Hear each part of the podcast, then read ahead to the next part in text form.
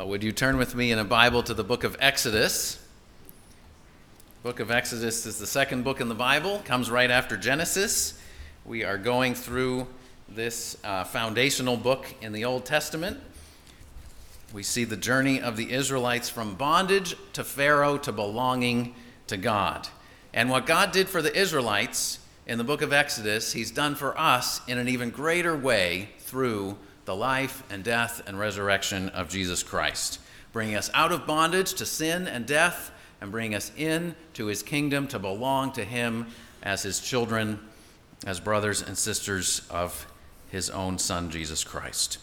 So, last week and this week, we are looking at the story of the 10 plagues, which I'm calling the Great Showdown, because Pharaoh had been refusing to let the Israelites go and saying, uh, I'm going to oppress them and they're going to be my slaves forever. And God is saying to Pharaoh, No, I'm going to set, you're going you're going to set them free and I'm going to show you who's really in charge. So, last week we read the first three plagues, and today I want to read starting at chapter 8, verse 20. This is a very long section, as I said last week. It's four chapters, so I'm not going to read all four chapters. I'm just going to give you uh, some of the story, you'll sort of see there's a pattern that goes on and on. Um, and last week we talked about uh, God's purpose in the plagues was to save his people, to judge his enemies, and to reveal his character. Uh, today we're going to look at the character of Pharaoh. So as I read this account of the plague, I want you to notice especially what Pharaoh does, what Pharaoh says, and how he responds, because that's the guy we're going to focus on this morning. What do we learn from him? All right, chapter 8, beginning at verse 20 of Exodus. Then the Lord said to Moses, Rise up early in the morning and present yourself to Pharaoh as he goes out to the water, and say to him, Thus says the Lord, Let my people go, that they may serve me. Or else, if you will not let my people go, behold, I will send swarms of flies on you and your servants and your people and into your houses. And the houses of the Egyptians shall be filled with swarms of flies, and also the ground on which they stand. But on that day I will set apart the land of Goshen, where my people dwell, so that no swarms of flies shall be there, that you may know that I am the Lord in the midst of the earth. Thus I will put a division between my people and your people. Tomorrow this sign shall happen, and the Lord did so there came great swarms of flies into the house of Pharaoh and into his servants' houses. Throughout all the land of Egypt, the land was ruined by the swarms of flies. Then Pharaoh called Moses and Aaron and said, Go sacrifice to your God within the land. But Moses said, It would not be right to do so, for the offerings we shall sacrifice to the Lord our God are an abomination to the Egyptians. If we sacrifice offerings abominable to the Egyptians before their eyes, will they not stone us? we must go three days' journey into the wilderness and sacrifice to the Lord our God as he tells us. So Pharaoh said, I will let you go to sacrifice to the Lord your God in the wilderness, only you must not go very far away. Plead for me. Then Moses said, Behold, I am going out from you, and I will plead with the Lord, that the swarms of flies may depart from Pharaoh, from his servants, and from his people tomorrow. Only let not Pharaoh cheat again by not letting the people go to sacrifice to the Lord. So Moses went out from Pharaoh and prayed to the Lord, and the Lord did as Moses asked and removed the swarms of flies from Pharaoh, from his servants, and from his people. Not one remained. But Pharaoh hardened his heart this time also and did not let the people go. Then the Lord said to Moses, Go into Pharaoh and say to him, Thus says the Lord, the God of the Hebrews, Let my people go, that they may serve me. For if you refuse to let them go and still hold them, behold, the hand of the Lord will fall with a very severe plague upon your livestock that are in the field the horses, the donkeys, the camels, the herds, and the flocks. But the Lord will make a distinction between the livestock of Israel and the livestock of Egypt, so that nothing of all that belongs to the people of Israel shall die. And the Lord set a time, saying, Tomorrow the Lord will do this thing in the land. And the next day the Lord did this thing.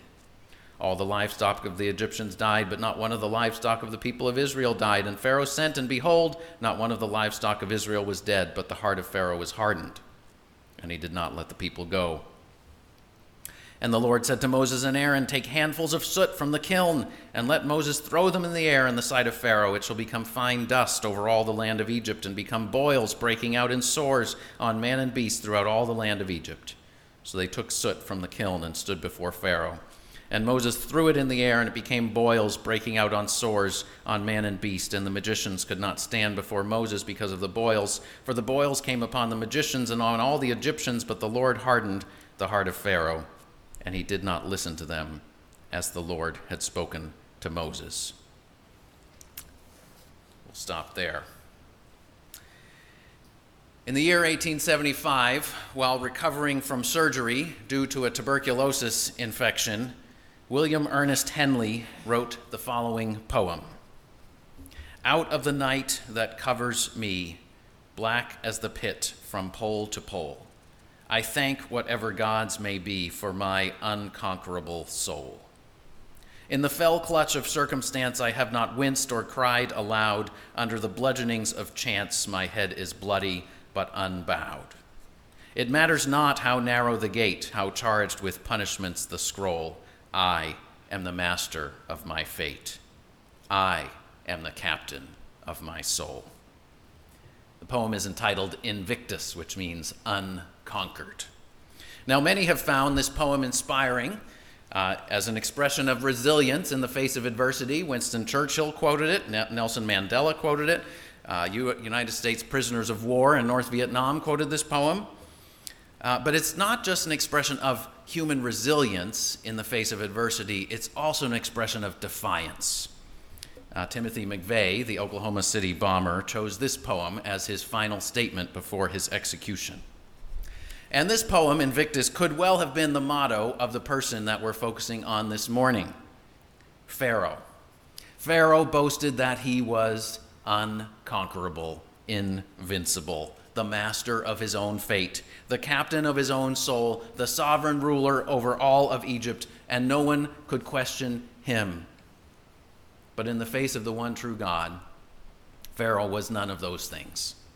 He was not invincible. He was not all powerful. He was not the master of his fate. He was not the captain of his soul. He was a mere mortal, accountable to Almighty God. So this morning I want to look at the question what do we learn from the character of Pharaoh in this story of the plagues that God sends upon Egypt. And I want us to consider this question from the perspective of uh, when the book of Exodus was written or how the story developed. Uh, I want you think of it this way if Moses was telling this story to the people of Israel after God had set them free from slavery in Egypt and when they were walking through the wilderness on the way to the promised land, if Moses was telling them this story, what did Moses want them to learn from Pharaoh and how he behaved? I think there are two main lessons for the Israelites back then and for us today. So, the first lesson we learn from the character of Pharaoh is that God is sovereign even over a man like Pharaoh. In other words, God accomplishes his purposes not only despite Pharaoh hardening his heart and refusing to listen to God, but even through the hardening of Pharaoh's heart. Now, according to the ancient Egyptian religion, uh, Pharaoh's heart was pure. The ancient Egyptians believed, uh, sort of similar to many of us, that the essence of a person was found in their heart. And they also believed that after death, your heart would be weighed on a scale. And on one side of the scale was a feather the feather of righteousness, and on the other side of the scale was your heart. And if your heart was good and righteous, then your heart would be lighter than a feather, and you would go on to eternal bliss. And if your heart was heavy with evil and wickedness, then it would weigh down the scale, and you would go to an unpleasant place. Now, according to the Egyptian religion, Pharaoh was the manifestation of the sun god. And so Pharaoh's heart would have been would be lighter than a feather. That's what the ancient Egyptians believed. But the true God judged otherwise. Uh, from chapter 4 through chapter 14, there are a total of 20 statements about Pharaoh's heart. And every one of those statements says Pharaoh's heart was hardened, or Pharaoh hardened his heart, or God hardened Pharaoh's heart. So it's the one phrase that appears at the end of every one of the 10 plagues. It's the most repeated phrase in this whole section. Pharaoh hardened his heart. God hardened Pharaoh's heart. About half the time it says Pharaoh hardened his own heart, and about half the time it says God hardened Pharaoh's heart. And there's an important truth in both of those statements. Um, God is sovereign and we are responsible. It's not one or the other. The Bible teaches that both of those truths are sta- both of those statements are true. Uh, we'll get into that in a little more depth about what, what that means, but just setting that up from the beginning. Now, there are two different Hebrew words that are translated hardened in these statements. So one of them appears eight times, uh, and this first word is usually translated heavy or dense.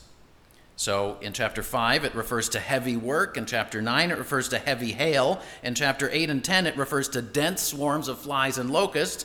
Uh, but in eight of these places, it basically says Pharaoh's heart was heavy, or Pharaoh made heavy his heart.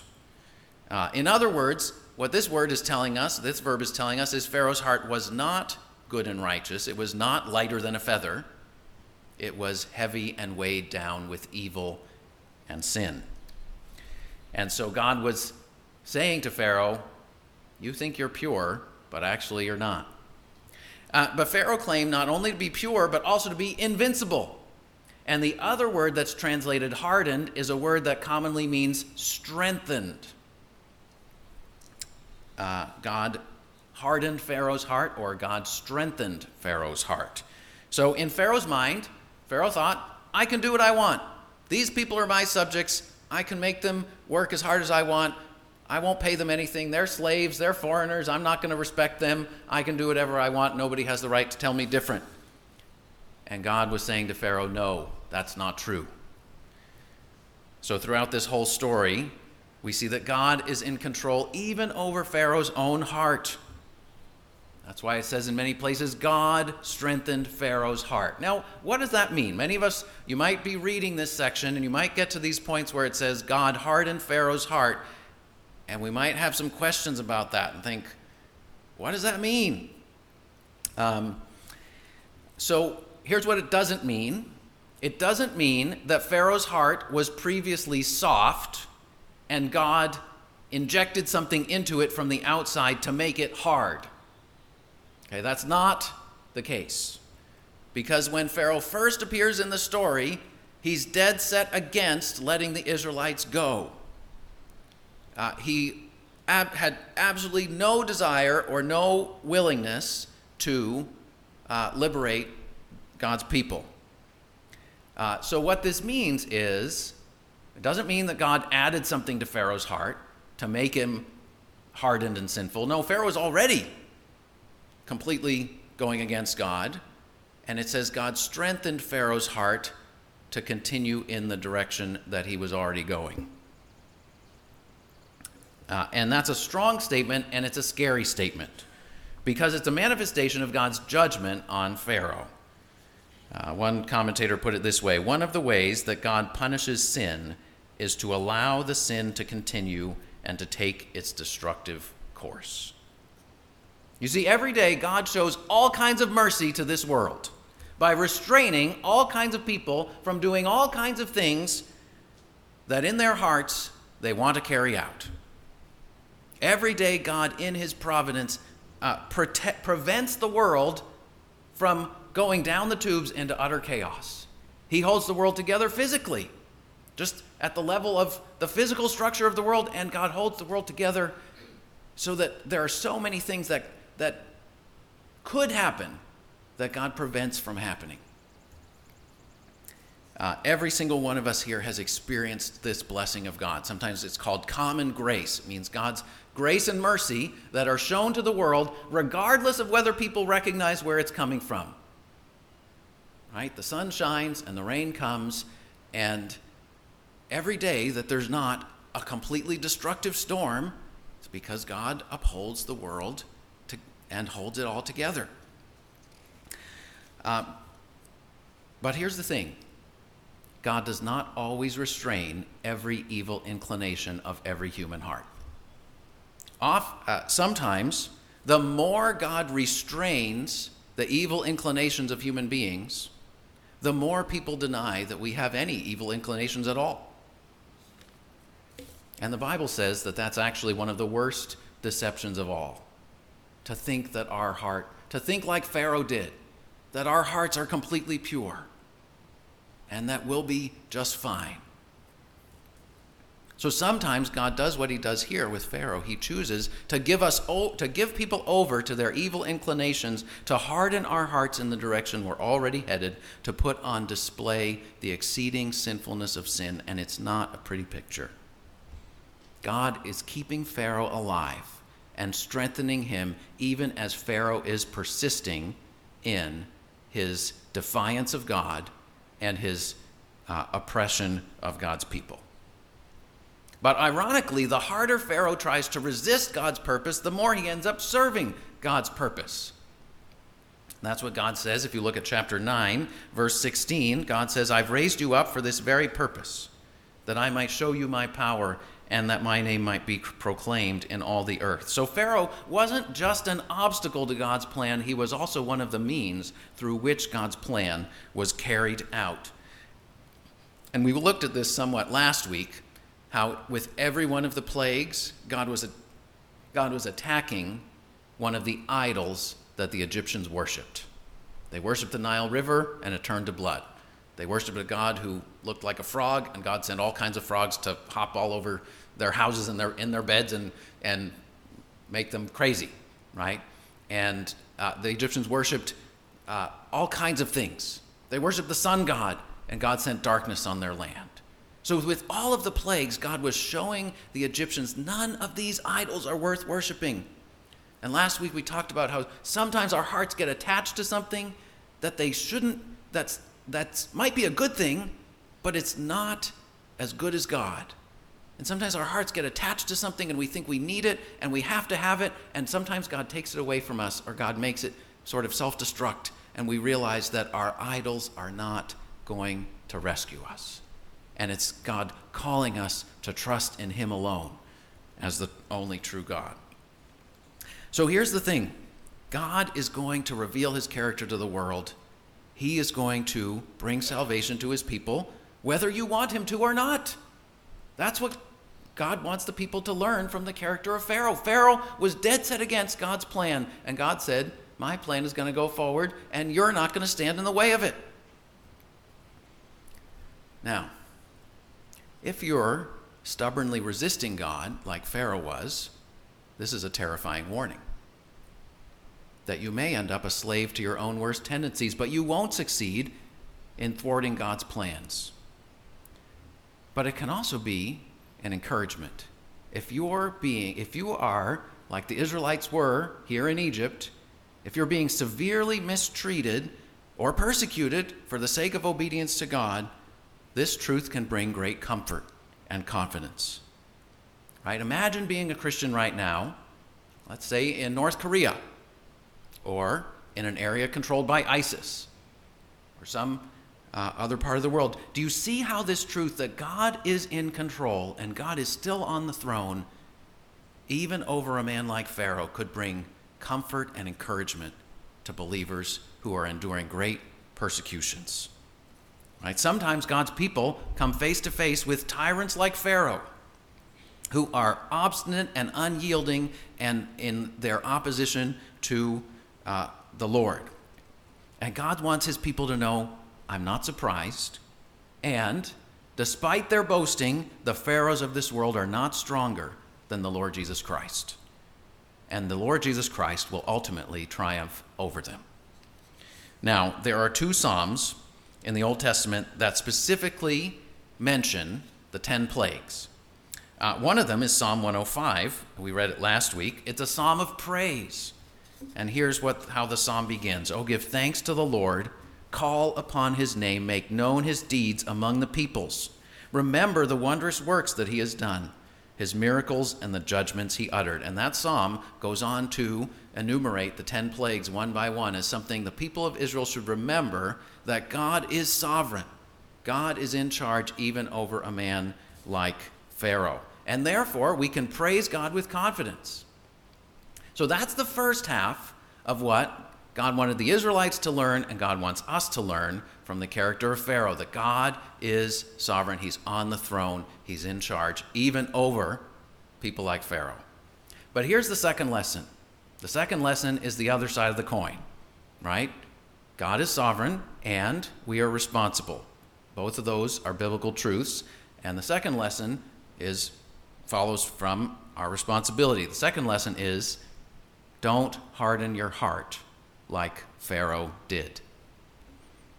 The people of Israel in the wilderness, they needed confidence. They needed to know that God was on the throne, that he was sovereign, and that truth gives us confidence when we face adversity, but we also need not just confidence, but we also need humility because we too are prone to harden our hearts. Pharaoh was not just a crazy monster, Pharaoh was a human being like the rest of us. And so many places in the Bible, God warns us don't harden your hearts. Uh, in fact, that's the emphasis of the other psalm that mentions the 10 plagues, which is Psalm 78.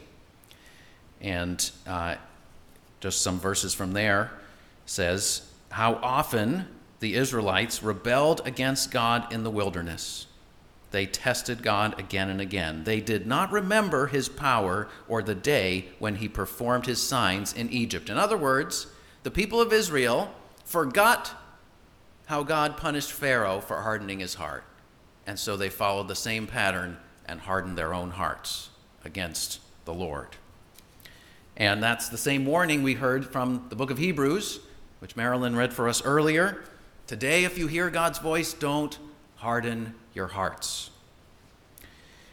Now, the book of Exodus doesn't hold out a lot of hope for Pharaoh.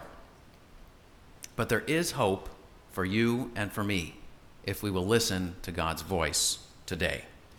Uh, and so I want to do what the book of Hebrews tells us to do. It says, exhort or encourage one another every day so that we don't become hardened by the deceitfulness of sin.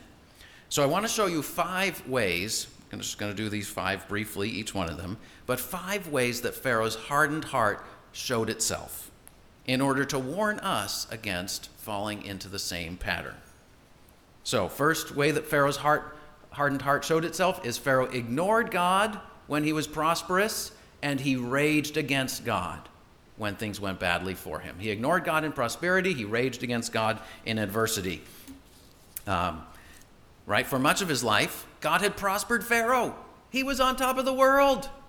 He had more power, more money, more fame than pretty much anybody else in ancient Egypt.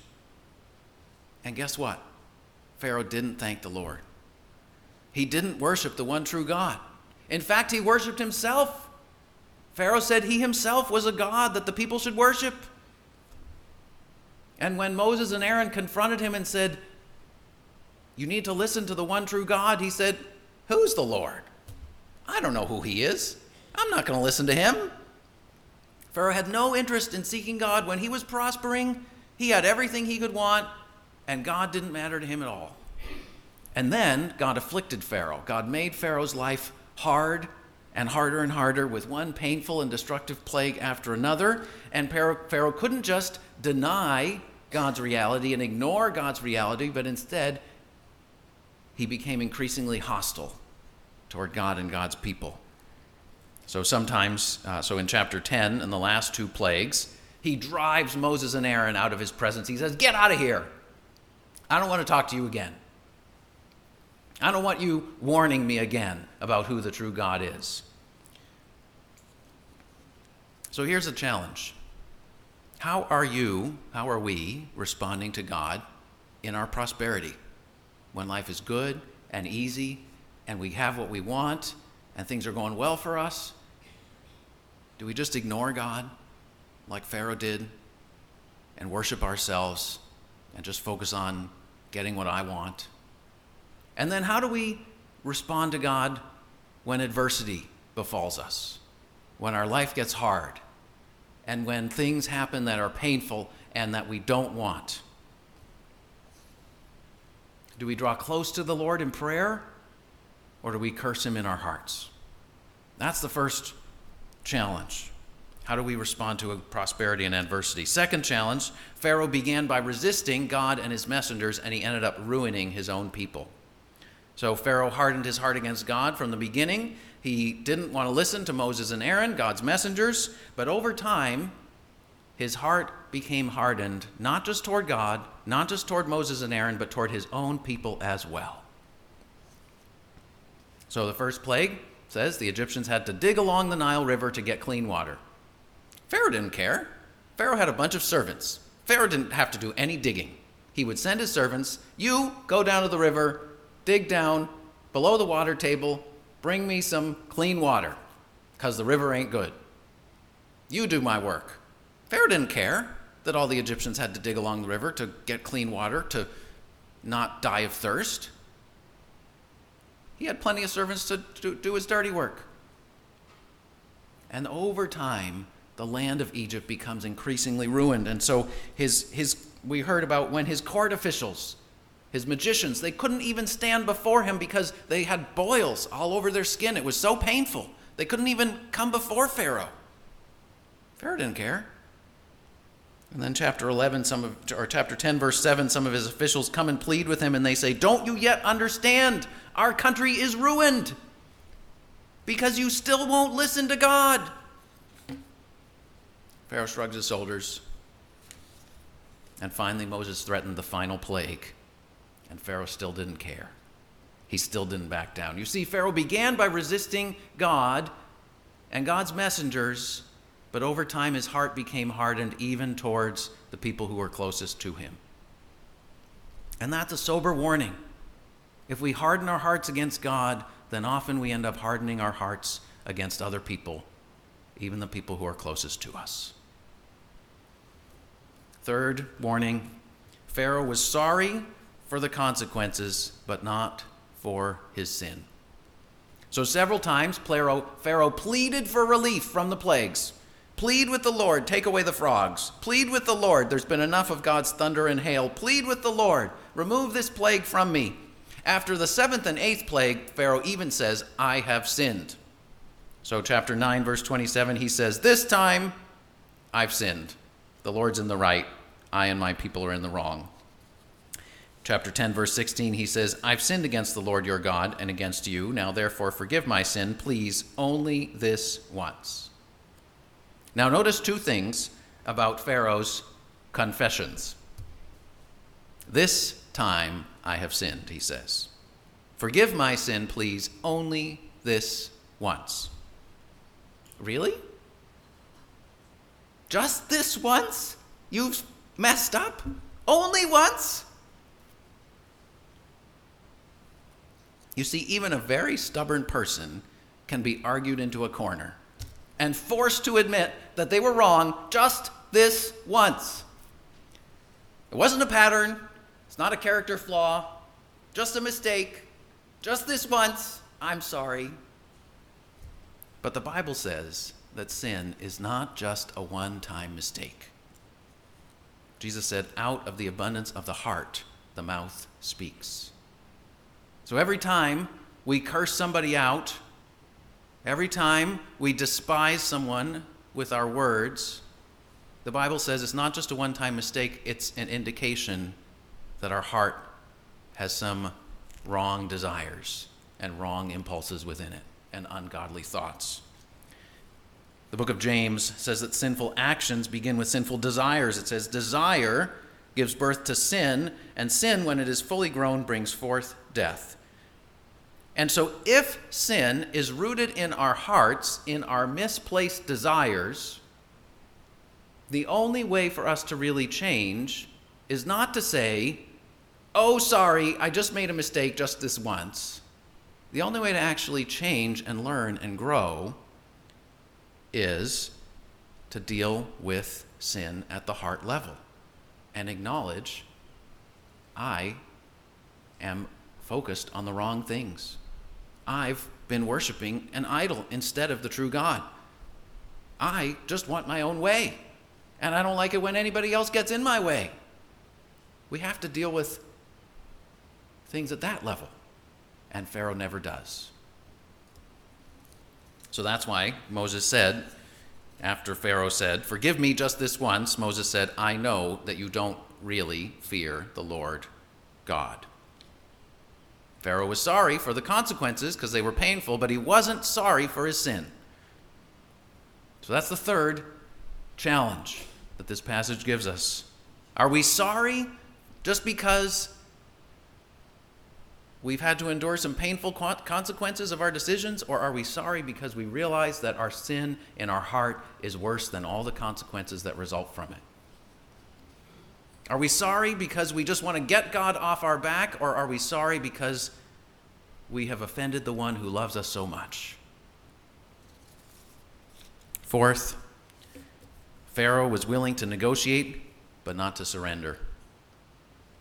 Over time, Pharaoh was willing to make concessions. Moses says, Let my people go. And Pharaoh says, Well, you can stay here and sacrifice to the Lord your God within the land. And Moses said, No, that's not what I asked for. That's not what God is asking you for. Let them go. And then in the next chapter, Pharaoh says, Well, I'll let the men go, but the women and children have to stay. And then he says, Well, okay, fine all the people can go, but the flocks and herds have to stay. Basically, Pharaoh's trying to keep the rope so he can yank them back, right? And God does not meet Pharaoh halfway because God is not a negotiator, and God is not our peer, and God does not compromise his demands. He's the immortal, invisible, only wise God. But even more than that, God is the one whose very own Son shed his blood on the cross for us. And Jesus didn't shed his blood on the cross so that we could meet him halfway. Jesus shed his blood on the cross. He gave all that he had for us so that we could give all that we have for him. That we might belong to him completely without holding anything back. A long time ago, Charles Spurgeon picked up on this theme.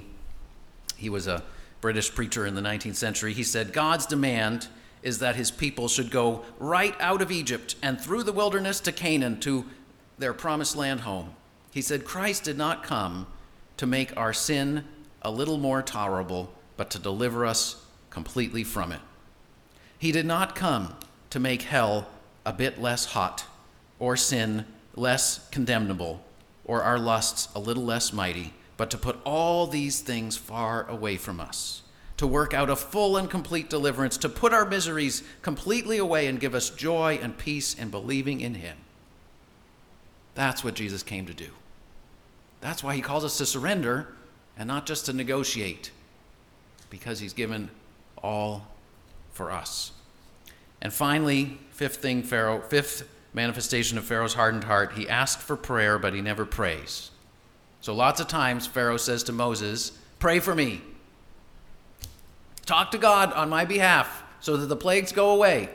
Now, asking someone else to pray for you is generally a good thing. The Bible encourages us to do that.